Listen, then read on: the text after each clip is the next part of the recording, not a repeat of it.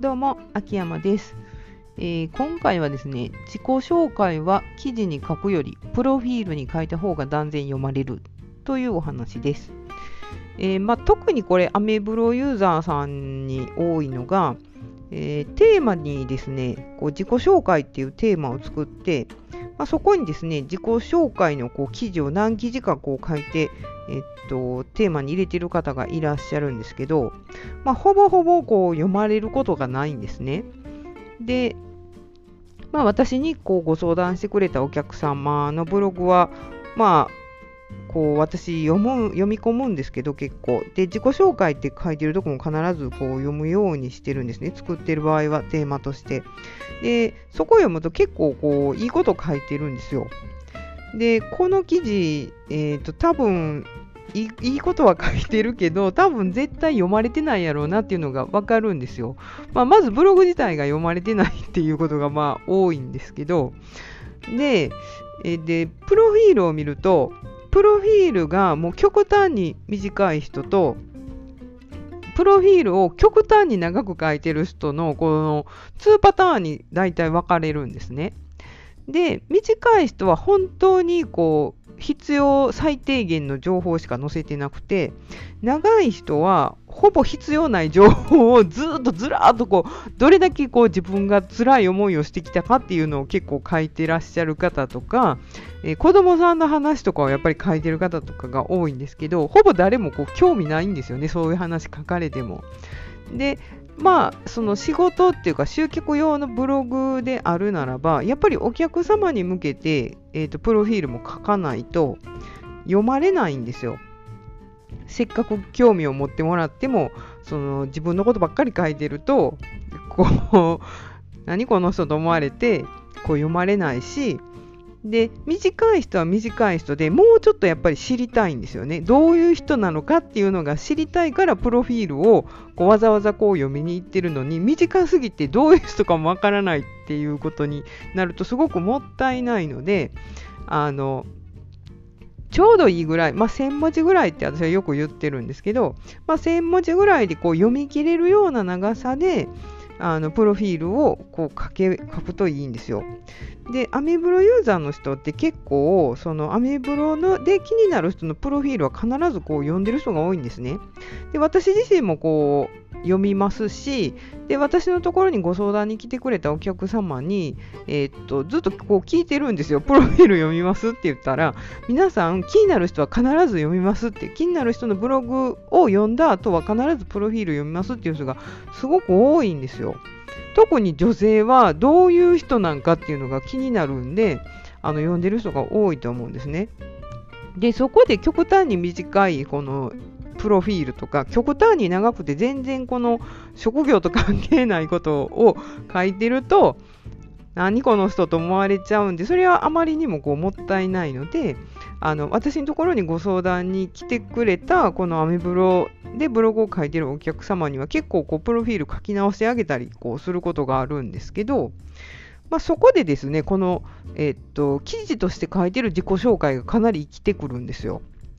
で、まあ、記事として、えっと自己紹介1とか 自己紹介2とかで、えっと私がなんかこの仕事をやってる理由とかを書いてらっしゃる方が結構いるんで、もう私は結構それを読み込んであこのページ使えるなと思ったらそれを全部プロフィールの方に持っていってこう構築し直すんですよ。書き直したりとか並べ替えたりとか、まあ、不要な部分削除したりして、まあ、1000文字前後ぐらいにこうまとめ上げてで、まあ、それでこうお渡ししてこうこう直してもらったりもするんですけど、まあ、そうするとですね結構読まれることが多いっていうことなんですね。であの私も占い師の時にですねアメブロをやってたんですけどあのその時に何をプロフィールに何を書いてたかって言ったらどうしてこう、えー友達で相談できない恋愛を対象にした占い師をしてるのかっていうのを書いてたんですよ。その理由をこう結構こう詳しく、まあそれもそんな長くないですけど、1000文字ぐらいでまあ書いてたんですね。まあそうするとですね、そのプロフィールがかなり読まれてたんですよ。で、プロフィールをそのかなり読んで、えー、と共感してくれた人が、えー、と依頼してくれたりその鑑定の依頼してくれたりしたんでこれ結構読んでるなと、その時にも思ったんですね。で、今回、その、えー、相談してくれたお客様のプロフィールがすごくこう短かったので、えーと、その自己紹介記事をその方も書いてたんですごいいいこと書いてたんですよ。なので、これもったいないな、多分誰も読んでないやろうなと思って、えー、プロフィールの方にこう移したんですよ。移植して、で、ちょっと順番並び替えたり、読みやすいようにちょっと変えて、それでお渡しして、まあ、それでプロフィールを変えてもらったらですね、それが、まあ、数日のうちに結構読まれたんで、あの、やっぱり読んでるなと思ったんですよ。で、まあ、その読まれる原因っていうのがあって、やっぱりブログ記事で、え、ー、と、その人が読みたい内容を書かないとプロフィールまでたどり着いてもらえないんですよね。なので、まあ、大前提としてブログ記事にこう人が興味あることを書くっていうのがま大前提としてあるんですよ。でそこで人にが興味あるとかこの人のことをもうちょっと知りたいなと思ったら何してる人なんやろうって気になってプロフィールを読みに来てくれるんで、まあ、この流れがこう面白い記事とか、まあ、役に立つ記事とかお客様の悩みについて書いた記事とかがきっちり書かれてたらわざわざこうプロフィール読みに来てくれてでそれで納得したら申し込んでくれるっていうこともあるので、えー、自己紹介はこうテーマとしてテーマとか記事として書かずにやっぱプロフィールのところががちゃんとあるんだからプロフィールに書いた方がこう読まれるっていうことなんですよ。こう分かりますかね？この私がこの熱く語っている。そう本当にねあの自己紹介記事書いてる人多くてですごいいいこと書いてる人も多いんですよ。でそれなのになぜプロフィールには全然違うことを書くんだろうっていうのがこう前からすごい不思議やったんですよね。で記事として自己紹介書いても本当に読まれないんですよね。で、それがまたもったいないなと思ってたんで、私は結構せっせと移植する作業を、その相談してくれたお客様にはこうやったりするんですけど、なので、もったいないから、ご自分でその自己紹介記事を書いてるんであれば、あのプロフィールにですね、ちょっと写してみてください。で、そこにですね、あの、あんまりその な、どれだけ辛い思いをしてきたかとか、あんま書かない方がいいんですけど、まあ、なぜやってるか、その、もっと多くの人に広めたいとか、まあ、私やったら、その、友達に相談できない悩みの相談に、こう、恋愛の相談の悩みに、こう、乗りたいっていうのはなぜかっていうのを書いたりとか、まあ、してて、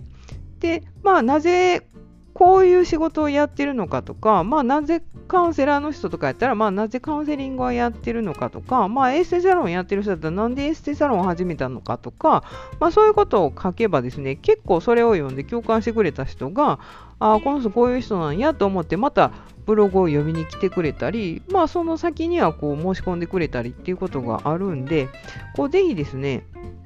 あの、記事じゃなくて、プロフィールにぜひ書いてほしいと思います。え本当にあの何回も言いますけど、自己紹介記事を書いても、本当に読まれないんで、絶対プロフィールの方が読まれるんですよ。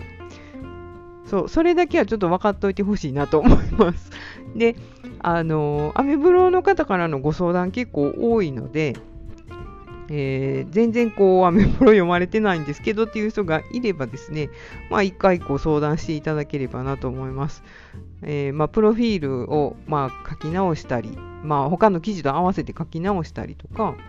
まあ、そういうことも、まあ、たまにはやってますんで、ちゃんと書いてる人にはね、やってますんで、まあ、ぜひご相談いただければと思います。はい。では、秋山でした。